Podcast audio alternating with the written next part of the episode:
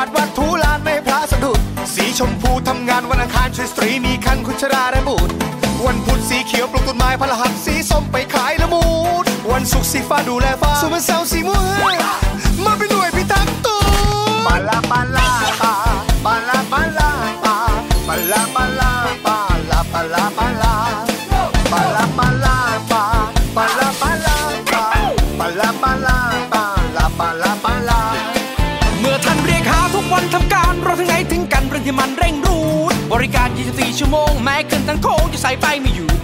พวกเราช่วยกันบรรเทาเรื่องหนักเรื่องเบาแม้จะเมาจะสูดพวกเราพร้อมใจทำงานเพื่อความเบิกบานมองไปทุกคนเลยอะ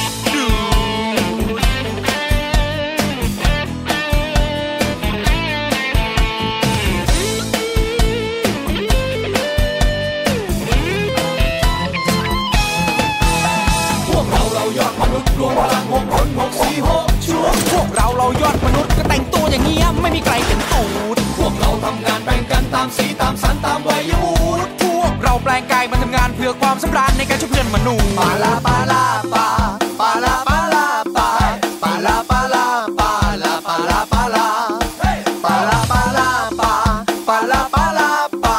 ปาลาปาลาปาลาปาลาปาลาหกสี่หกวันทำงานเหน็ดเหนื่อยทุกวันลูกตา อเว้นอาทิตย์สักวันขอหนึ่งวันให้ฉันได้หยุด อย่ามนุษย์เก่งกล้าเพียงใดก็จะต้องพักกายไม่ให้พังให้สุดโดยเฉพาะกล้ามเนื้อหัวใจต้องดูแลไว้ไม่ให้มันชำรุด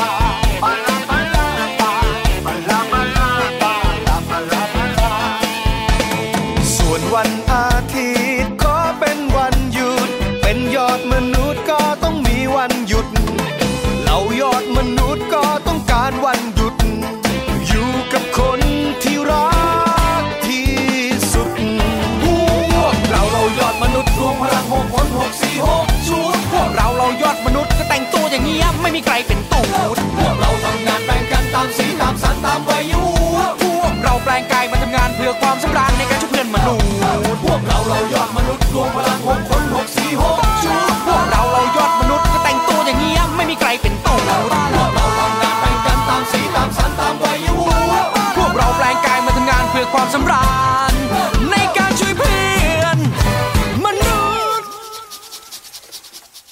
สวัสดีค่ะคุณผู้ฟังคะต้อนรับเข้าสู่รายการภูมิคุ้มกันรายการเพื่อผู้บริโภค ทางวิทยุไทย PBS นะคะ www.thaipbsradio.com กับดิฉันชนาทิพไพรพงศ์ค่ะ และรับฟังรายการผ่าน สถานีวิทยุที่เชื่อมโยงสัญญาณนะคะ ไม่ว่าจะเป็นวิทยุชุมชนคนองยาไซสุพรรณบุรี FM 107.5เมกะเฮิรตซ์วิทยุชุมชนปฐมสาครจังหวัดสมุทรสาคร FM 106.25เมกะเฮิรตซ์วิทยุชุมชนคนเมืองลี้จังหวัดลำพูนค่ะ FM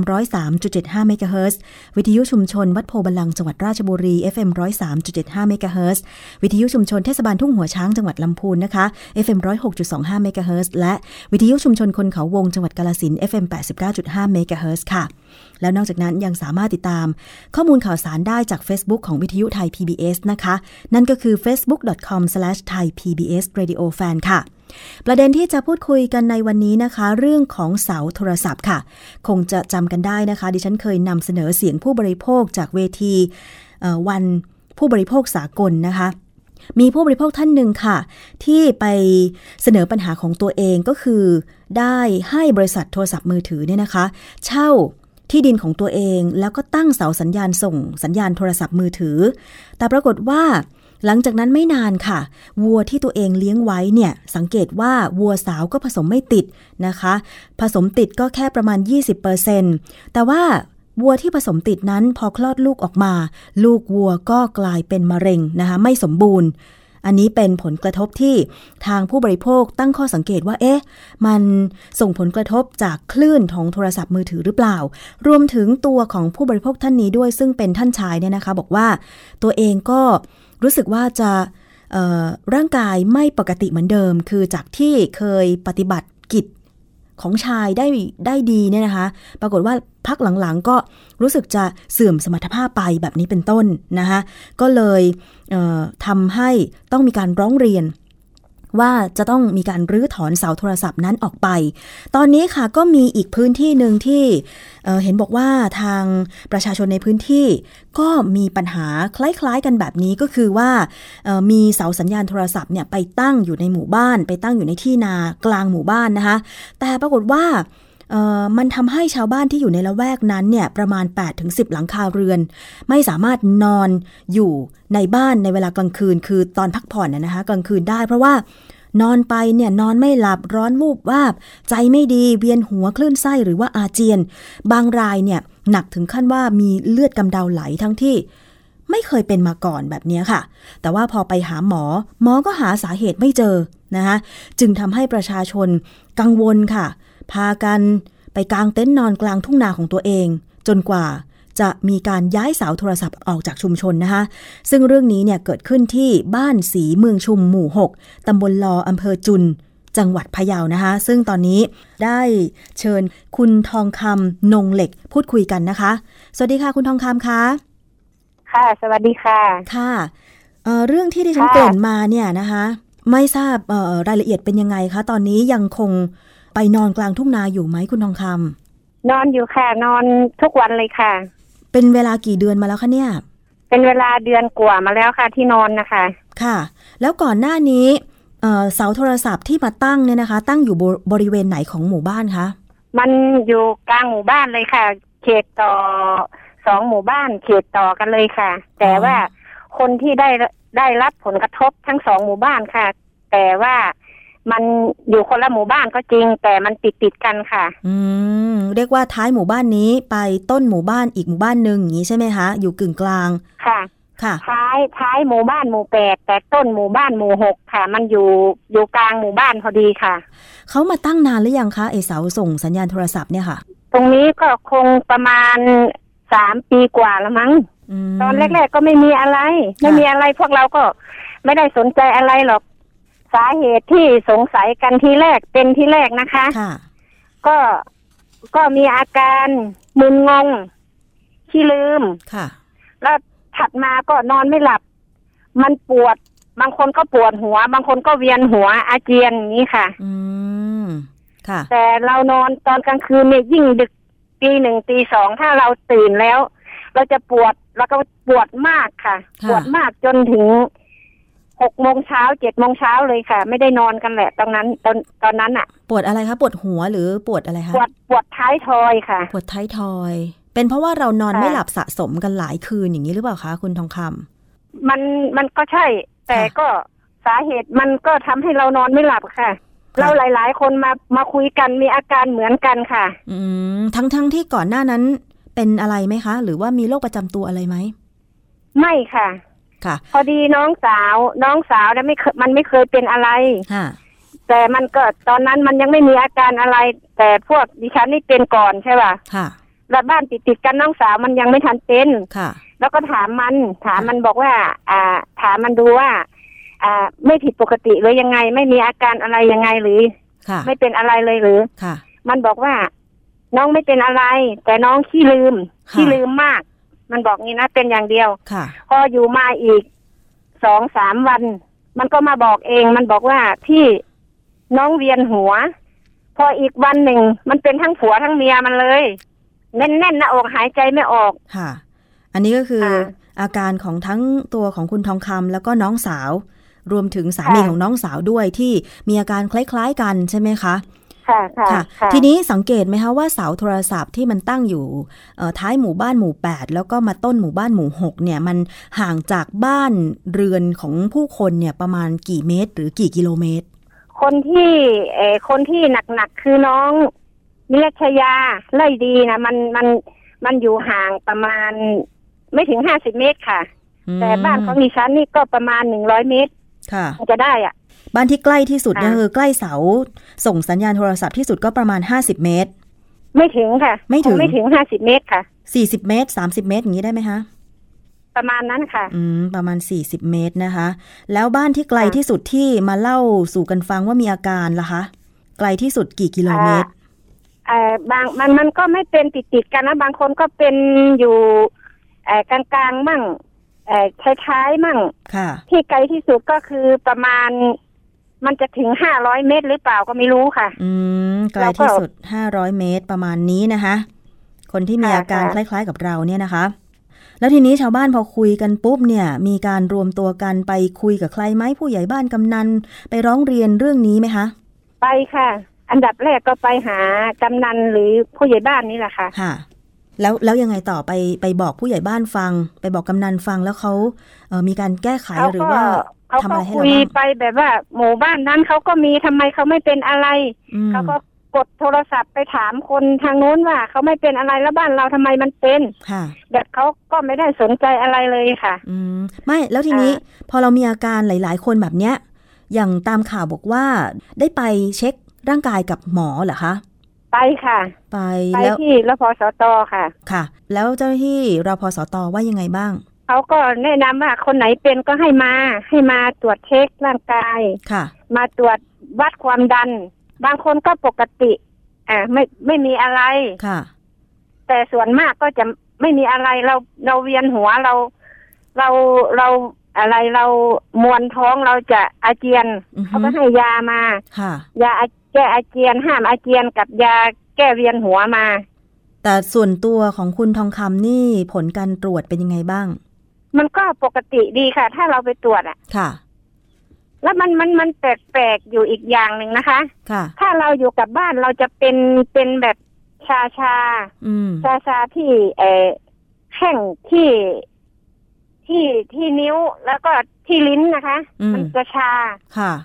แล้วแล้วพอแต่ออกจากพอบ้านเราไปออกล่ะจาคะกเราออกจากพื้นที่มันค่ะ หาย เหรอคะอืม ค่ะทุกวันนี้ไม่ได้อยู่บ้านตอนกลางคืนก็ไปนอนกลางทุ่งนาตอนกลางวันก็พาลูกพาหลานออกไปอยู่ ที่สวนลำไยกันค่ะ ไปนอนพักกันอยู่ที่โน่นค่ะ ค่ะ ซึ่งสวนมันอยู่ไกลจากเสาส่งสัญญาณโทรศัพท์ใช่ไหมคะ ค่ะอ๋อนั่นก็ประมาณเกือบสามโลค่ะ เกือบ3กิโล บ้านคุณทองคำนี่ค่ะอยู่ ใกล้กับเอ่อเสาโทรศัพท์ไหมคะ ห่างประมาณใกล้ค่ะกี่เมตร มันก็ประมาณ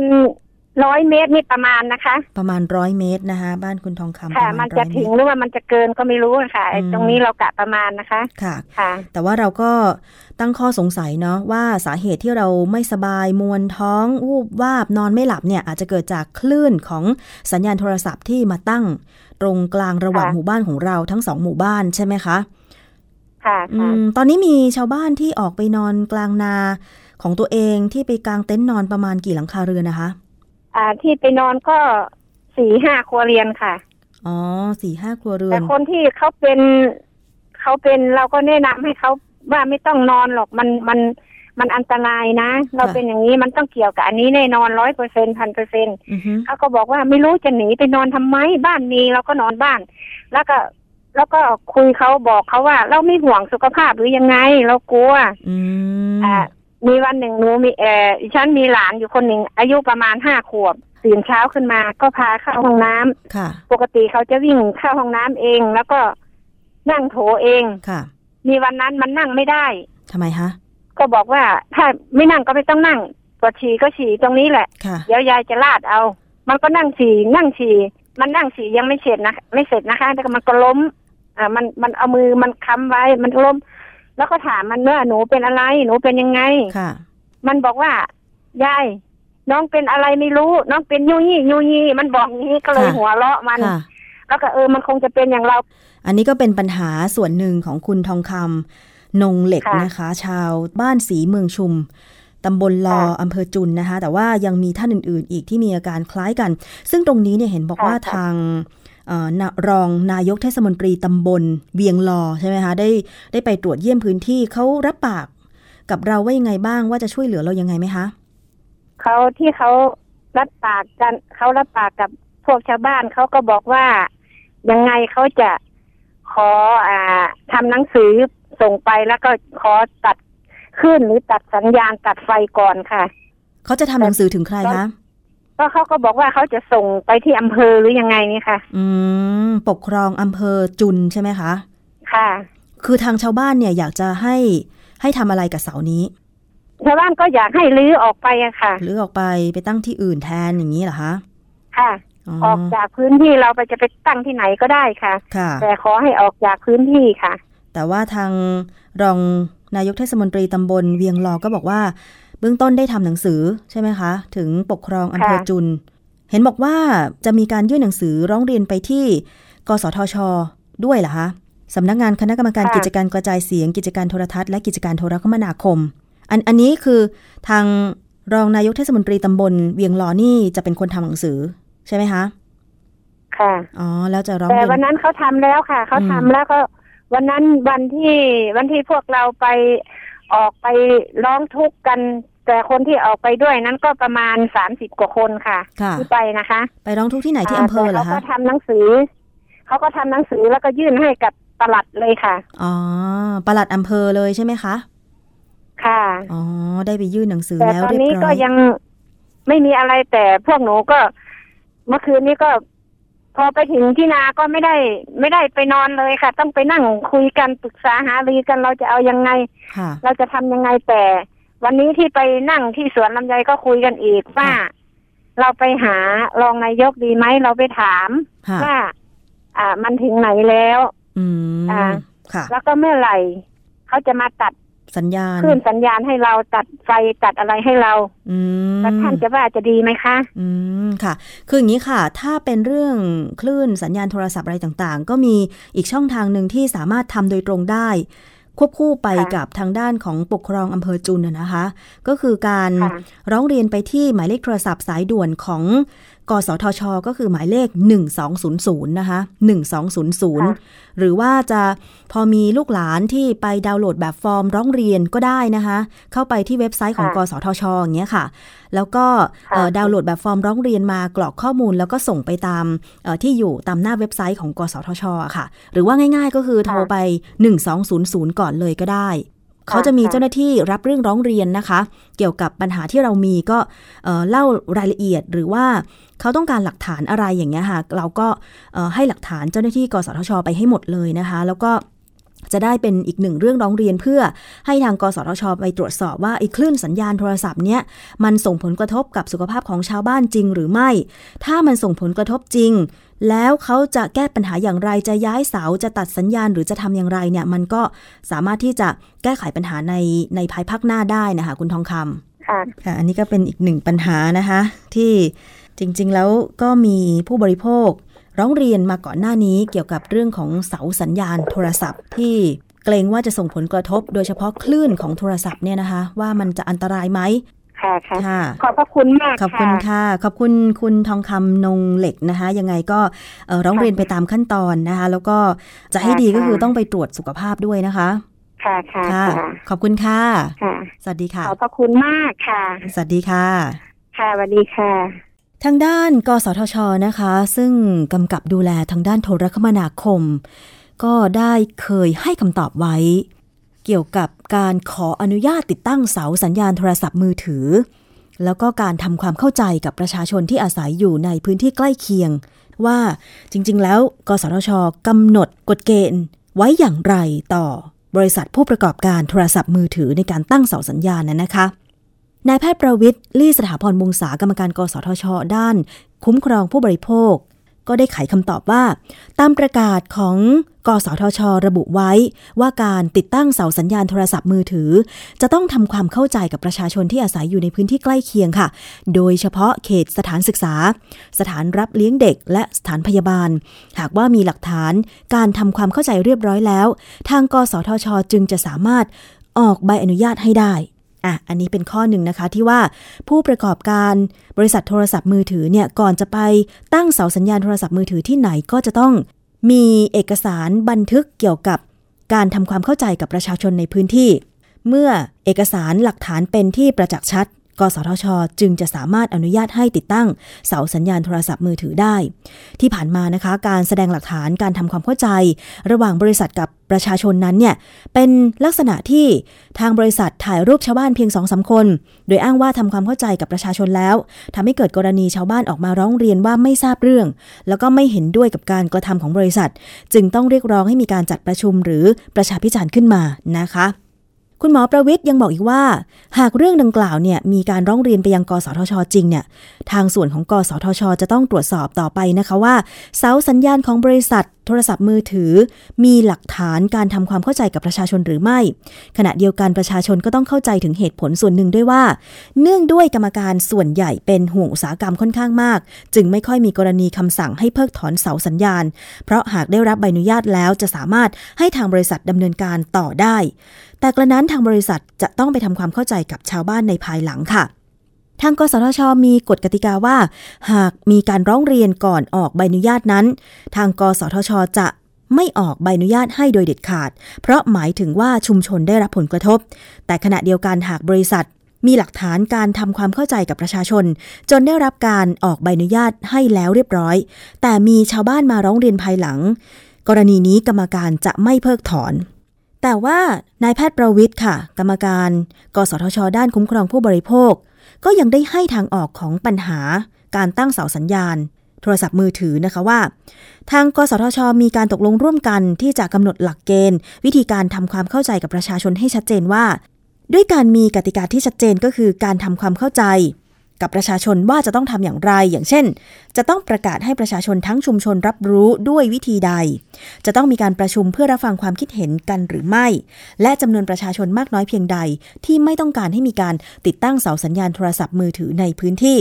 ส่วนประชาชนที่ต้องการเสาสัญญาณนั้น ต้องการจะให้ติดตั้งในพื้นที่ใดนะคะซึ่งที่ผ่านมาค่ะก็มี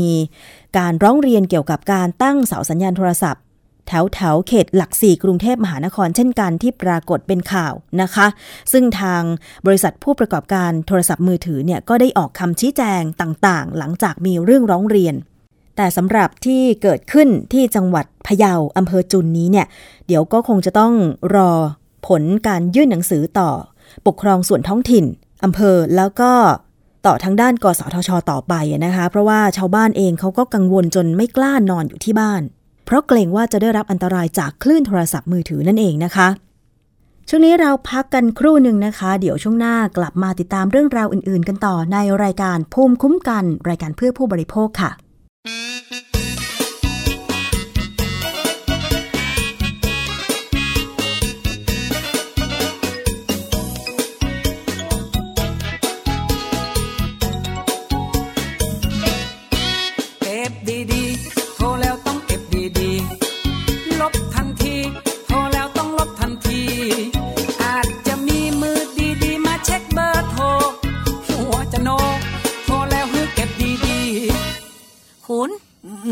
อย่างฮะขุนลูกมาอู้กันก่อน โอ้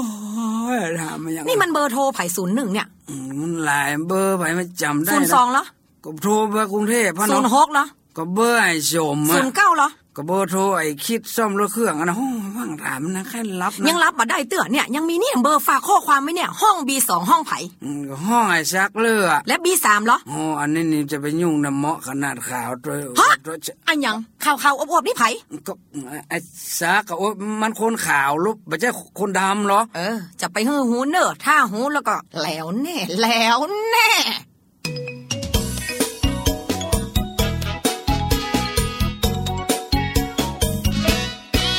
ก็บดีๆโทรแล้วต้องเก็บดีๆรักผ่านมีอย่างที่ต้องโดนทันที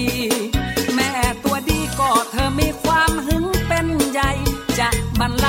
หลังใจแล้วเก็บดีๆ อ๋อ ตื่นแล้วบอกนี่รอเบอร์ไผ่ศูนย์หนึ่งแปดแปดสามสี่เก้าเจ็ดสามเบอร์ไผ่เบอร์ไอ้แก้วร้านตัดผมมันใต้นี่ ไอ้แก้วร้านตัดผมเลยมีมือถือกะผมมีกะมาซื้อใหม่ล่อค่าโทรเช็คไปแล้วปากก็มาเปิดเสียงไม่ยิงฮับ แม่ไอ้แก้ว แม่ไอ้แก้วตายไปปีซื้อข้ายังไปเผามันอยู่ปีไอ้แก้วปีไอ้แก้วบะเมียไอ้แก้วเป็นลูกโตนอืมเมียไอ้แก้วเมียไอ้แก้วไอ้แก้วเป็นกระเทยมีเมียได้ไดอืมก็อ่านกับคนข้างบ้านไอ้แก้วฮะกะคนข้างบ้านไอ้แก้วฮะ คนข้างบ้านไอ้แก้วจะไปหึยับได้เนอะแล้วแน่แล้วแน่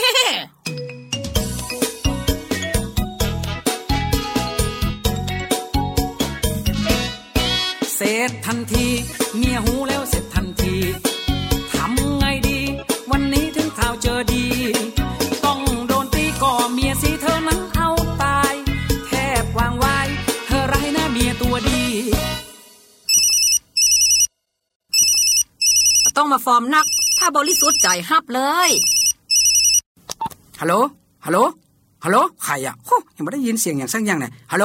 โอ้สัญญาณบัดดีเฮ้ย นี่เอาอย่างอี้ดีกว่าฮึสู่ห้าพันโหลละหนึ่งครั้ง และข้าจะฮับเอง ฮัลโหล เอามานี่อ้ายตะกี้ไอ้ายได้ยินน้องอู้ก็น้องว่าจะโทรมาบอกอ้ายน่ะ ว่าน้องย้ายหอพักใหม่แล้วเนอะสตางค์ที่ไอ้ายคือน้องมาน่ะ น้องเอาไปจ่ายก็หอหมดแล้วล่ะอ้ายห้องแอร์น่ะเย็นเฉียบเลยล่ะเราจะได้มีเวลาอยู่ด้วยกันเมินๆหน่อยเนาะดีกว่าอ้ายต้องทนทุกข์ทรมานอยู่กับอีกแก่เมียของอ้ายเออเมียอ้ายอะวันนั้นอ้ายห้อง เมียอ้ายว่าอย่างก็ ย่าย่าผีเสื้อสมุทรแม่นก็อ้ายเออ แม่นละเนี่ยผีเสื้อสมุทรกำเดียวน้องจ้อยมาฮับศพผัวเนี่ยผีเสื้อสมุทรตัวเนอน้องเนอเฮ้อแล้วแน่แล้วแน่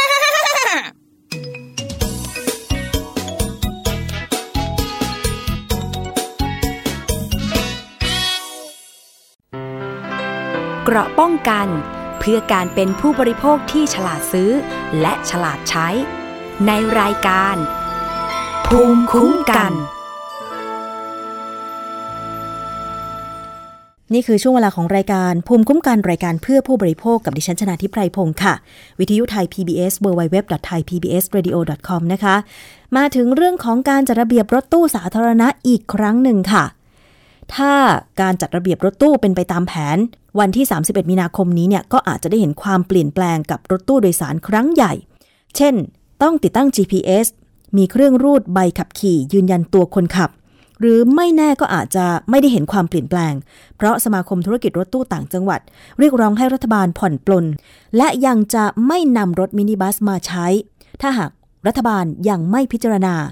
และจะหยุดให้บริการในวันที่ 1 เมษายนนี้ด้วยนะคะ ไปติดตามเรื่องนี้จากคุณวิภูสาสุขมากค่ะ ภาพจากกล้องหน้ารถตู้โดยสารเส้นทางกรุงเทพอู่ทองสุพรรณบุรี ขณะเกิดอุบัติเหตุชนต้นไม้เกาะกลางถนน บริเวณอำเภอบางปลาม้า แสดงให้เห็นว่าผู้ขับรถไม่ได้แตะเบรกก่อนเสียหลัก แม้ถนนเส้นนี้จะกำหนดความเร็วไม่เกิน 60 กิโลเมตรต่อชั่วโมง ส่งผลให้ผู้โดยสารเสียชีวิตที่เกิดเหตุทันที 2 คน การใช้ความเร็วความไม่พร้อมของคนขับการขาดทักษะการขับขี่ที่ถูกต้อง และการไม่เคารพกฎจราจร เป็นส่วนหนึ่งในปัจจัยการเกิดอุบัติเหตุ เบื้องต้นมาตรฐานของรถตู้ที่จะนำมาให้บริการช่วงเทศกาลสงกรานต์จะต้องมีสมุดประจำรถ ติดตั้งระบบ GPS ควบคู่กับการติดตั้งเครื่องรูดใบขับขี่แสดงตัวตนพนักงานขับรถ และเชื่อมโยงข้อมูลกับศูนย์บริหารจัดการเดินรถ ภายในวันที่ 31 มีนาคมนี้ ส่วนภายในตัวรถต้องติดตั้งเข็มขัดนิรภัยทุกที่นั่ง และต้องบรรทุกผู้โดยสารไม่เกิน 13 ที่นั่ง และต้องปรับปรุงให้ผู้โดยสารสามารถออกจากตัวรถได้เมื่อเกิดอุบัติเหตุ ก็คงทยอยครับคงทยอยคงไม่ได้หมายความว่าเปลี่ยนในวันนี้ทันทีนะครับเราก็ต้องดูเหมือนกันว่าผลกระทบกับผู้ประกอบการนั้น ประกอบการรายย่อย หรือประกอบการที่เป็นกลุ่มบริษัท หรือกลุ่มสากลต่างๆพวกนี้เราจะดำเนินการยังไง เพื่อให้มีรถที่ปลอดภัยมากขึ้นนะครับความจริงรถตู้นี่ก็ปลอดภัยครับถ้าเราขับขี่ได้อย่างถูกต้องเนี่ย ขณะที่พนักงานขับรถจะต้องขับรถไม่เกิน 4 ชั่วโมง และพักครึ่งชั่วโมง จึงจะสามารถขับรถต่อได้ และไร้สารเสพติด และแอลกอฮอล์ต้องเป็นศูนย์สำหรับการจัดระเบียบรถตู้โดยสารสาธารณะที่เริ่มมาตั้งแต่เดือนตุลาคมปีที่แล้วกำหนดให้รถตู้โดยสารไม่สามารถรับส่งผู้โดยสารระหว่างทางได้ ด้านสมาคมธุรกิจรถตู้ต่างจังหวัด ยื่นหนังสือถึงนายกรัฐมนตรี ขอให้ผ่อนปรนไม่นำรถมินิบัสมาใช้ ขอย้ายท่ารถกลับไปจุดเดิม จนกว่าบขสแห่งใหม่จะสร้างเสร็จ เนื่องจากประสบภาวะขาดทุน หากรัฐบาลไม่พิจารณา จะหยุดวิ่งให้บริการในวันที่ 1 เมษายนนี้เวลานี้ที่เราคุยกันเนี่ยนะครับ ถ้าภาครัฐไม่ช่วยเราเนี่ยเราก็ทุกคนก็อยากจะวางวางวางกุญแจรถทั้งหมดครับว่าจะคืนไฟแนนซ์เลย เพราะว่ามันมันอยู่ไม่ได้นะเวลานี้เนี่ยภาครัฐยังไม่ได้ช่วยอะไรเลยเนี่ยเราก็ไม่รู้จะทำยังไงครับ เราก็ต้องทำไม่ได้คำตอบ เราก็น่าจะวางกุญแจกันนะครับ คณะทำงานจัดระเบียบรถตู้โดยสารสาธารณะยืนยัน ไม่สามารถทำตามข้อเรียกร้องเพราะการจัดระเบียบรถตู้ถือเป็นกติการ่วมกันที่ต้องปฏิบัติตาม และเชิญผู้ประกอบการมาหารือในวันพรุ่งนี้อีกครั้ง ตรงนี้เราเราเดินหน้าตามแผนงานมาตรงนี้แล้วก็คิดว่าการแก้ปัญหาไปสู่กับที่เดิมมันไม่ใช่เป็นการแก้ปัญหาที่ถูกที่ถูกต้อง การแก้ปัญหาถูกต้องก็น่าจะเป็นการแก้ปัญหาที่ให้ให้ตรงกับนะทางผู้โดยสาร แล้วก็ผู้ประกอบการเข้าประสบแล้วก็ทางคณะทำงานก็พยายามที่จะจะต้องจะต้องแก้ปัญหาให้ได้ให้ได้นะครับเพราะฉะนั้นการที่จะกลับไปอยู่จอดที่อนุสาวรีย์เหมือนเดิมคงเป็นไปไม่ได้ คณะทำงานจัดระเบียบรถตู้โดยสารยืนยัน มีเพียงรถตู้โดยสารบางส่วนที่ไม่ถูกต้อง แต่ปัญหาของรถตู้อาจจะไม่จบลงง่ายๆ เพราะขึ้นอยู่กับวินัยและพฤติกรรมของคนขับ รวมถึงการบังคับใช้มาตรา 44 ของรัฐบาล ที่กำหนดให้รับผู้โดยสารได้เพียง 13 ที่นั่ง และต้องมีประกันอุบัติเหตุที่เพิ่มขึ้น ส่งผลต่อต้นทุนและรายได้ที่ลดลง วิภูสาสุขมากไทย PBS รายงาน และเสียงจากรายงานนะคะ ก็คือเสียงของคุณอาคมเติมพิทยาภัยศิษย์รัฐมนตรีว่าการกระทรวงคมนาคม คุณรังสรรค์สายสุด นายกสมาคมธุรกิจรถตู้ต่างจังหวัด พันเอกสุวิทย์เกตศรีรองผู้บัญชาการกองพลฐานม้าที่สองรักษาพระองค์ ในฐานะที่กำกับดูแลรถตู้โดยสารสาธารณะนะคะ เป็นห่วงจริง ๆ เลยค่ะคุณผู้ฟัง เพราะว่า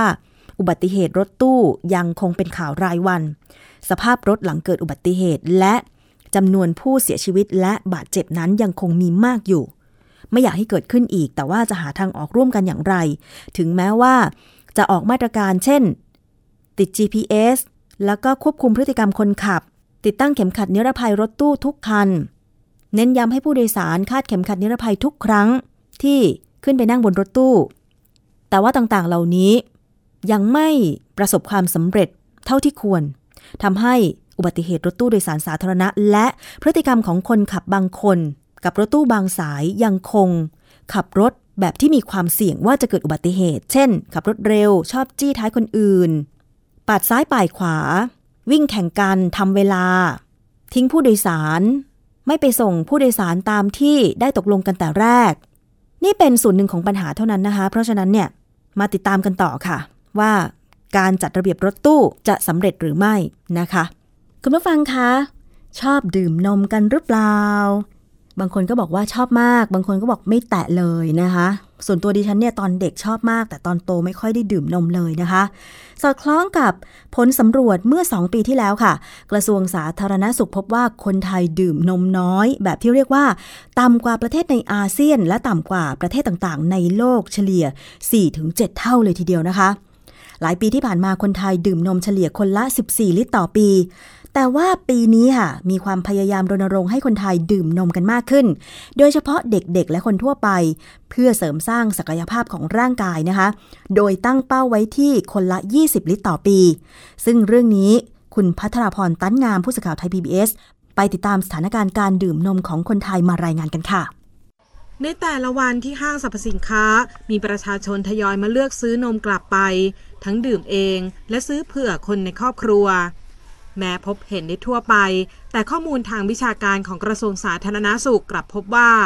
คนไทยอยู่ในเกณฑ์ดื่มนมน้อย เมื่อเปรียบเทียบกับประเทศในกลุ่มอาเซียน เช่น ญี่ปุ่นและเกาหลีใต้ คนหนึ่งคน ดื่มนมเฉลี่ยปีละ 70 ลิตร ส่วนประเทศไทยดื่มปีละ 14 ลิตร ขณะที่อเมริกาดื่มปีละ 70 ลิตร ตัวแม่เองดื่มนมไหมคะไม่จ้ะเพราะว่าไม่ชอบจ้ะทำไมไม่ชอบ รสนมจืดจ้ะนมจืดจ้ะแล้วรสหวานกับช็อกโกแลตรสอื่นกินจ้ะกินจ้ะกินรสอะไรอะรสหวานรสหวานเพราะว่ามันหวานอร่อยจ้ะชายคนนี้มาหาซื้อนมกล่องให้หลานดื่ม เพราะเห็นว่านมมีความสำคัญต่อร่างกาย และพัฒนาการของเด็กประเภทไหนนมจืดก็ส่วนมากก็ดื่มจืดนะครับ เพราะว่ามันมันจะไม่อ้วนเกินไปไงครับผมน้ำตาลด้วยครับมันหวาน ให้ดื่มจืดๆไปก่อน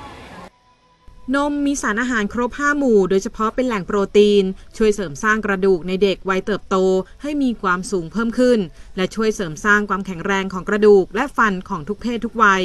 และช่วยซ่อมแซมส่วนที่สึกหรอสำหรับผู้สูงอายุ ปีนี้กระทรวงเกษตรได้รณรงค์ให้คนไทยดื่มนมกันตลอดทั้งปี โดยตั้งเป้าว่าปีนี้คนไทยจะดื่มนมเพิ่มขึ้น ได้คนละ 20 ลิตรต่อปี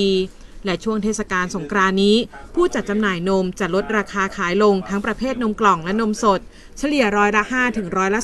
40 ระหว่างวันที่1ถึง15 เมษายนนี้ เพื่อสนับสนุนคนไทยดื่มนม เราเห็นแล้วนะครับว่าเวลาปัจจุบันนี้เวลาเรา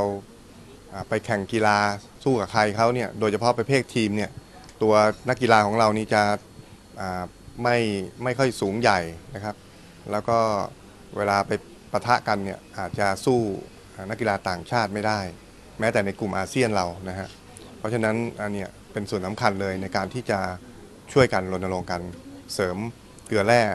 เสริมแร่ธาตุนะครับข้อมูลจากกระทรวงเกษตรยังพบว่าปริมาณน้ำนมดิบเพิ่มสูงขึ้นต่อเนื่องในช่วงปี 2554ถึง2558 ปี 2558 ผลิตได้กว่า1ล้าน8หมื่นตัน และเพิ่มเป็น1ล้าน1แสนตันในปีที่ผ่านมา โดยการผลิตน้ำนมดิบมีปริมาณสูงกว่าอัตราความต้องการบริโภคนมพร้อมดื่ม ประมาณร้อยละ7ถึง10 ประกอบกับการแข่งขันของตลาดเครื่องดื่มประเภทน้ำผลไม้ ชาเขียว ทวีความรุนแรงมากขึ้น การรณรงค์ให้คนไทยดื่มนม จึงเป็นมาตรการหนึ่งที่ถูกนำมาใช้ควบคู่กับการหาแนวทางแปรรูปน้ำนมดิบไปเป็นผลิตภัณฑ์อื่น ๆ พัทราพรตันงาม ไทย PBS รายงาน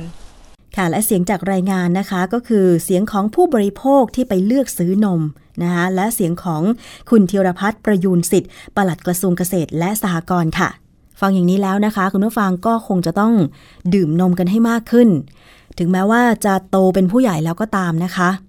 ยังไงนมก็มีโปรตีนที่คอยเสริมสร้างกระดูกให้แข็งแรงนะคะแล้วก็พัฒนาร่างกายในส่วนอื่น ๆ ด้วย ถึงแม้ว่าเราจะไม่โตเหมือนเด็กที่อายุไม่ถึง 17-18อะไรอย่างเงี้ยนะคะ แต่ว่ามันก็จะช่วยบำรุงซ่อมแซมร่างกายของเรา เพราะว่าโปรตีนนั้นมีหน้าที่ในการซ่อมแซมส่วนที่สึกหรอของเรานะคะ เพราะฉะนั้นใครที่อยากจะชะลอวัยอย่างเงี้ยดิฉันคิดว่าดื่มนมมีประโยชน์มาก ๆ เลยทีเดียวนะคะ พยายามอยู่เหมือนกัน จริง ๆ แล้วเนี่ยตอนเด็กดิฉันดื่มนมวันละประมาณ 4 แก้วนะ เยอะเหมือนกันใช่ไหมคะ ทั้งนมผงแล้วก็นมโรงเรียนอะนมโรงเรียนเป็นถุงที่จะไปซื้อ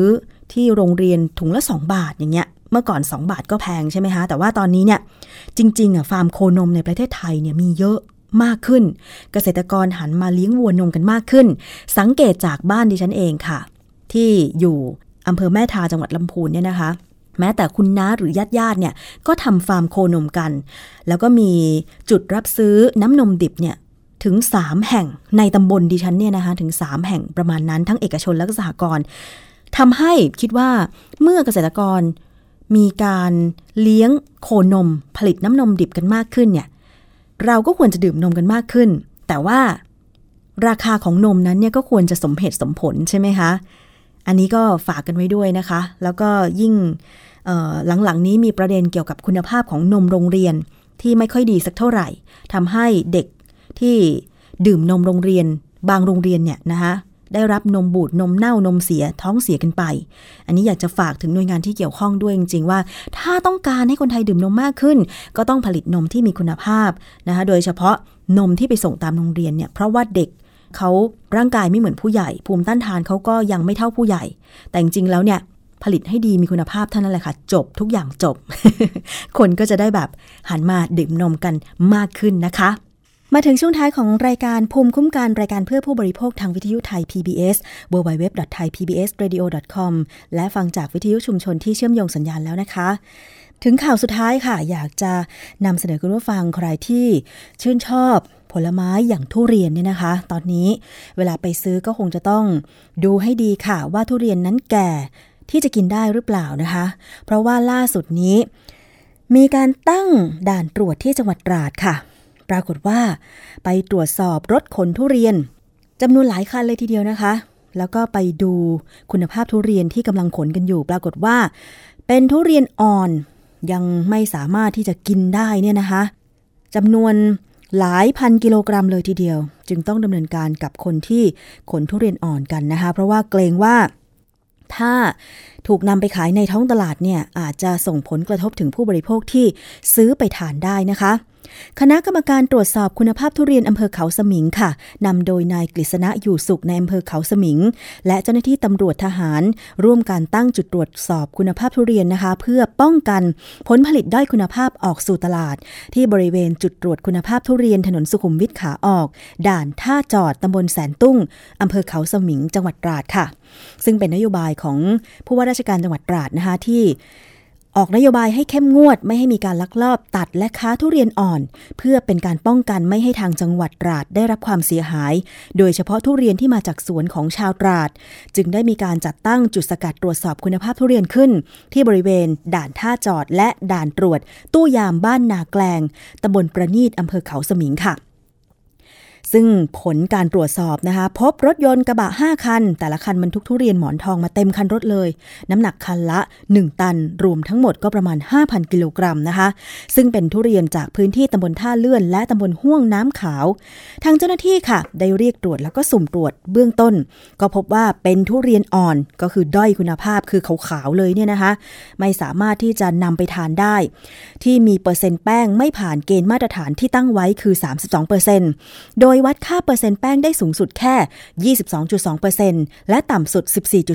14.3%จึงตรวจยึดทุเรียนจำนวน 5 ตันพร้อมรถกระบะ แล้วก็นำตัวพ่อค้าทุเรียน จากจังหวัดตราดจันทบุรีแล้วก็ยะโสธรซึ่งขับรถมาทั้งหมดเนี่ยนะคะ ส่งพนักงงานสอบสวนสพเขาสมิงดำเนินการดำเนินคดีต่อไป นี่ก็เป็นผู้ค้าที่แบบเจตนาชัดเจนเลยนะว่าตัดทุเรียนอ่อนไปขายเนี่ย ถ้า ออกสู่ตลาดจริงๆเนี่ยผู้ซื้อไปนั่นแหละที่จะทานทุเรียนนั้นไม่ได้ทั้งๆทที่ตอนนี้ทุเรียนราคาก็กิโลกรัมละหลายบาทอยู่นะคะแพงแพงเจ็ดสิบแปดสิบบางทีก็ร้อยร้อยยี่สิบอะไรอย่างเงี้ยนะคะ ลูกหนึ่งก็ 3 กิโลกรัมเป็นต้นไป เพราะฉะนั้นลูกหนึ่งหลายร้อยบาท ถ้าไปเจอทุเรียนไม่มีคุณภาพแบบนี้ก็เสียความรู้สึกเสียดายเงินด้วย แล้วบางทีการจะกลับเอาทุเรียนไปยังแผงค้าที่เราซื้อมาเนี่ยมันก็ไกลไม่คุ้ม บางคนจึงต้องโยนทิ้งไป สูญเสียเงินไปเปล่าๆ เพราะฉะนั้นทางผู้ว่าราชการจังหวัดตราดก็เลยมีนโยบายเข้มงวดเลยว่า ตรวจผู้ที่ลักลอบตัดทุเรียนอ่อนไปขาย เพื่อป้องกันไม่ให้จังหวัดตราดนั้นเสียชื่อเสียงนะคะ ปีที่แล้วทางจังหวัดจันทบุรีเองก็มีการเข้มงวด ในการตรวจสอบคุณภาพทุเรียนว่าผลผลิตที่ออกไปเนี่ยจะต้องเป็นทุเรียนดีมีคุณภาพรสอร่อย แล้วก็ไม่ใช่ทุเรียนอ่อน ผู้